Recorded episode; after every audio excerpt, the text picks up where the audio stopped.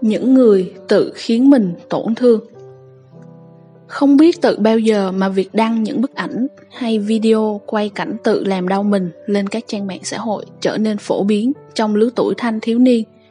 Tính từ nửa sau năm 2018 đến nay, có vô vàng bài đăng liên quan đến việc tự làm tổn thương trên các trang mạng xã hội như Insta, Twitter, Facebook, thậm chí self-harmer hay người tự hại, tự hại er là những người tự làm tổn thương chính mình trở thành một từ khóa phổ biến trên các trang mạng này. Có người cho rằng đây là hệ quả của chứng nghiện, chú ý. Nhưng chỉ cần xem tài liệu thống kê chỉ ra rằng cứ trong bốn đứa trẻ thuộc lứa tuổi thanh thiếu niên thì lại có một người từng cảm thấy nỗi buồn bã sâu sắc, sự tuyệt vọng và trầm uất trong đời sống hàng ngày. Ta có thể hiểu được rằng việc tự làm tổn thương chính là tín hiệu yêu cầu sự trợ giúp từ những tâm hồn đau khổ. Khi càng có nhiều những chiếc gai nhọn hoắt của sự giận dữ, sợ hãi, trầm uất hướng vào bọn trẻ, thì chúng càng cần được tiếp cận một cách thận trọng, ấm áp cùng sự thấu hiểu sâu sắc. Tiếng kêu gào của đồng, người đã từng tha thiết mong chờ một bàn tay ấm áp. Tên của thân chủ đã được thay đổi từ những năm đầu khi mới bước vào cấp 2, Đồng đã bị bạn bè xa lánh, không có lý do đặc biệt nào cả. Ngòi nổ duy nhất chính là do cậu đã làm cho đám học sinh giỏi và có tiếng tâm nhất trong lớp khó chịu. Ngoại hình, chiều cao, điểm số, tất cả đều bình thường. Khả năng tài chính của gia đình cậu hơi kém hơn một chút so với tầng lớp trung lưu khiến bố mẹ không thể bảo vệ cậu khỏi việc bị chúng bạn tẩy chay. Cậu không bị đánh hội đồng, không bị cướp tiền tiêu vặt nhưng tất cả bạn bè đều phớt lờ, xa lánh, coi cậu như chẳng hề tồn tại. Cuối cùng, cả một ngôi trường ngần ấy con người không một ai mở lời bắt chuyện với cậu. Không thể chịu đựng được thêm nữa, Đồng đã chọn cách chuyển trường, nhưng ngôi trường mới đến cũng không khiến cậu thoát khỏi tình trạng ấy. Tin cậu bị tẩy chay ở trường cũ lan khắp ngôi trường mới ngay từ ngày đầu tiên nhập học khiến cho không một ai bắt chuyện với cậu. Đồng đã hy vọng mọi chuyện sẽ khá hơn nếu mình thôi học hoặc chuyển hẳn sang một vùng khác. Nhưng bố mẹ chẳng giúp gì được cậu ngoại việc động viên cậu cố gắng lên con. Bạn bè đột nhiên quay lưng lại với mình, bố mẹ thì bất lực chẳng thể giúp đỡ. Cậu bé đồng tuyệt vọng đến mức một ngày nọ, bao nhiêu uất ức và tức giận bùng phát, không thể kiềm chế được. Cậu đã đập mạnh đầu vào tường, và đó là một hình thức phản kháng. Con mệt mỏi đến thế này, tại sao bố mẹ vẫn lờ đi? Không quan tâm. Con có làm gì sai đâu. Tại sao ai cũng coi con là kẻ dị hợm? Cảnh tượng đồng gào thét điên cuồng đập đầu vào tường khiến bố mẹ cậu hốt hoảng và sợ hãi. Thái độ của bố mẹ làm cho đồng hết sức ngạc nhiên. Suốt thời gian qua, đã bao nhiêu lần cậu nói với bố mẹ rằng mình mệt mỏi, mình tức giận, nhưng đáp trả lại chỉ là sự hờ hững của họ. Nhưng lần này thì khác. Hành động và lời nói của cậu đã khiến họ trở nên căng thẳng. Từ hôm đó trở đi bố mẹ em khác hẳn. Một ngày không biết bao nhiêu lần họ hỏi han, thậm chí trực tiếp đến kiểm tra xem em đang làm gì, tình trạng như thế nào. Bố mẹ em suốt ngày chê bai em, đàn ông con trai gì mà có chút chuyện cũng không chịu đựng nổi. Rồi chuyển đi nơi nào cũng thế cả thôi. Thế mà bây giờ chỉ cần nghe tiếng em đập đầu vào tường là kiểu gì cũng phải chạy vào, dỗ dành. Điều đồng cần là tình yêu thương và sự quan tâm. Bạn bè, giáo viên ở trường không mang lại cho cậu được điều đó đã đành, đến cả bố mẹ cũng không dành sự quan tâm cho cậu. Về sau, các hình thức tự làm tổn thương càng ngày càng đa dạng và mức độ càng dần nặng nề hơn. Nhờ đó mà thay vì những lời mắng mỏ, đồng được bố mẹ quan tâm chăm sóc nhiều hơn. Bản thân đồng cũng biết cách làm này là không tốt, nhưng cậu chẳng nghĩ ra cách nào khác để xoa dịu nỗi cô đơn, cô độc và u uất của mình cháu không biết mình mệt mỏi quá nên muốn tìm cách hét lên thật to hay là muốn chết quách đi cho rồi nữa. Cảm giác hỗn loạn và tội lỗi sâu sắc khiến đồng mệt mỏi vô cùng, nhưng cậu không thể ngừng lại việc tự làm đau chính mình. Từ điển định nghĩa tự làm tổn thương là hành vi tự nguyện làm tổn hại cơ thể mình. Đây là một dạng thức hơi khác so với các hành vi cố gắng tự tử. Tự làm hại bản thân là một hành vi được sử dụng như một phương tiện để bùng nổ, kích hoạt và bài tiết sự tức giận hoặc trầm cảm ta có thể coi đây như một hình thái của việc tự phá hủy bản thân Hành vi xuất hiện khi không thể chịu đựng được sự u uất và giận dữ của bản thân, khi tự đổ lỗi và muốn trừng phạt bản thân một cách quá đà. Đó là cách sự hung hăng được thể hiện một cách bốc đồng khi những nỗi tức giận lâu ngày tích tụ trong cơ thể đột ngột bộc phát ra ngoài. Nguyên do của việc tự làm tổn thương rất đa dạng. Khi con người tự căm ghét chính mình hoặc căm ghét người khác nhưng quá sợ hoặc quá khó để gây hại cho người đó, khi bị giới hạn bởi quá nhiều quy tắc xã hội, thì những mũi tên ấy sẽ bị con người tự bắn về phía mình. Đó có thể là một cú đấm mạnh xuống mặt bàn khi một lỗi sai vớ vẩn làm hỏng cả một bài phát biểu hoàn hảo, hay là cơn giận mạnh mẽ đến mức khiến người ta tung cú đấm vào tường, hay ô cửa kính khiến bàn tay hoặc cơ thể bị thương. Khi ghét ai đó đến mức muốn giết chết họ nhưng không thể biến hành động ấy thành sự thật, cảm giác đó cũng có thể khiến con người tự gây hại cho mình. Khi nhất thời vì cơn nóng giận mà trở nên hung hăng với gia đình, người thân, con người cũng có thể tự làm mình tổn thương như một hình thức trừng phạt cho tội lỗi của mình. Cơn giận dữ bộc phát dẫn đến hành động cực đoan là trải nghiệm mà ai cũng có thể từng trải qua, nên ta hoàn toàn không cần phải tự trách móc và làm hại đến bản thân mình. Mặt khác, tự làm hại bản thân cũng có vai trò giúp làm giảm căng thẳng tạm thời.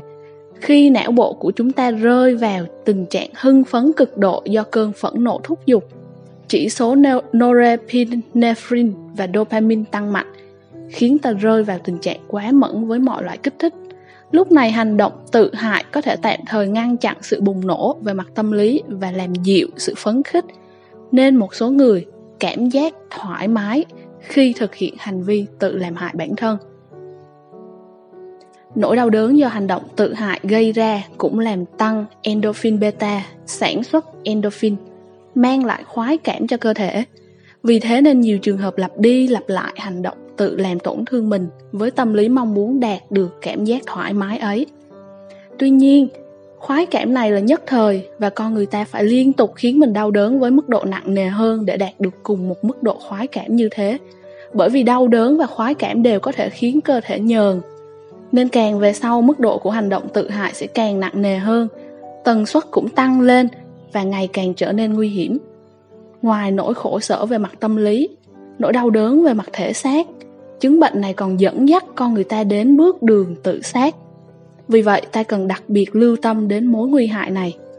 Có người cho rằng muốn chết thật thì đã tìm cách chết rồi, chứ đâu cần bày ra ba cái trò tự làm tổn thương như thế. Đây là suy nghĩ vô cùng sai lầm và vô cảm. Trong số những người có hành vi tự hại, rõ ràng sẽ có người có hành động bốc đồng dẫn đến cái chết. Hơn nữa, không phải ai muốn tự sát cũng có thể kết thúc cuộc đời ngay trong một hai lần thử đầu tiên, mà thường chỉ thành công khi đã thử đến 4 năm lần.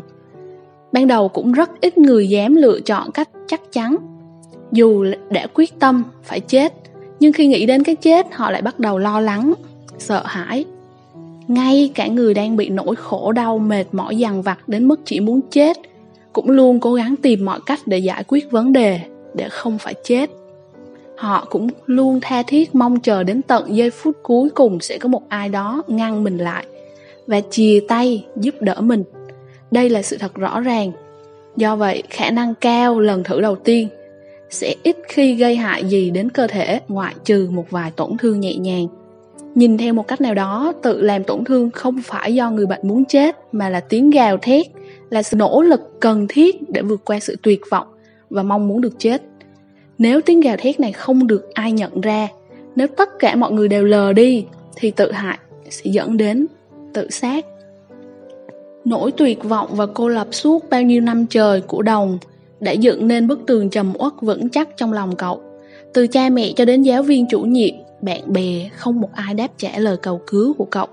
Rốt cuộc, để tiếng thét gào của mình được lắng nghe, cậu chẳng thể làm gì khác ngoài việc lựa chọn một cách cực đoan nhất.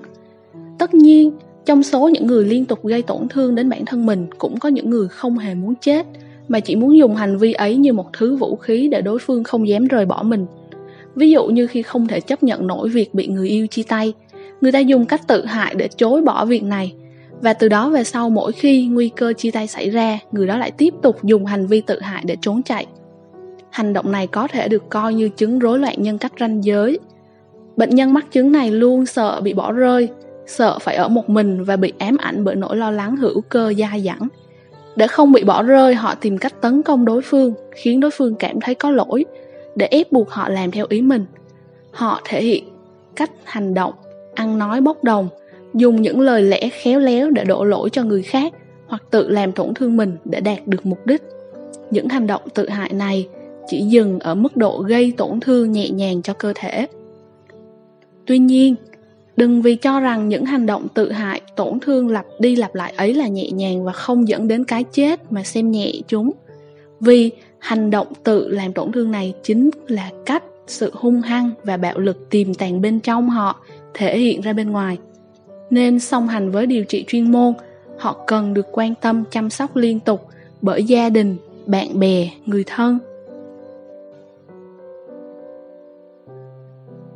Những câu nói dù sao thì cuộc đời này cũng vẫn rất đáng sống.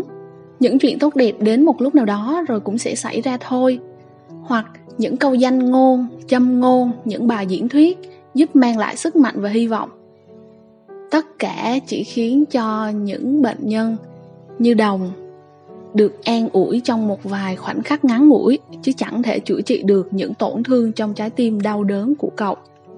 Thực ra không phải thời gian sẽ làm mọi việc tốt đẹp lên đâu, có khi còn xấu đi không biết chừng. Nhưng những chuyên gia tâm lý, những bài nghiên cứu hay tất cả những trường hợp về các hành vi tự hại. Phải đưa ra kết luận rằng, điều duy nhất có thể chữa trị nỗi buồn đau, cô đơn trong lòng của các bệnh nhân, các người bệnh có hành vi tự hại, đó là tình yêu và chỉ có tình yêu mà thôi. Dù là người thân cận nhất bên cạnh như bố mẹ hay những người bạn đã khiến họ bị tổn thương hay một bác sĩ tâm lý miễn là có một người có thể nắm chặt lấy bàn tay của họ, nói với họ rằng, em mệt lắm đúng không? Tôi hiểu mà. Tôi luôn ủng hộ và yêu thương em hết lòng. Thì chắc chắn rằng họ sẽ tìm lại được tâm hồn khỏe mạnh vốn có của mình. Hơn tất cả, chúng ta cầu mong họ có thể tự yêu lấy bản thân gấp nhiều lần hơn nữa. Và chúng ta hy vọng rằng đến một lúc nào đó họ sẽ gật đầu và mỉm cười rạng rỡ trước câu nói, mọi bông hoa xinh đẹp, quý giá trên đời này đều phải lung lay, ngã nghiêng trong gió thì mới bung cánh xòe nở. Nếu chính tôi lung lay ngã nghiêng mạnh hơn một chút, đau đớn hơn một chút thì điều đó chứng tỏ bông hoa chuẩn bị xè nở trong tôi càng xinh đẹp, quý giá.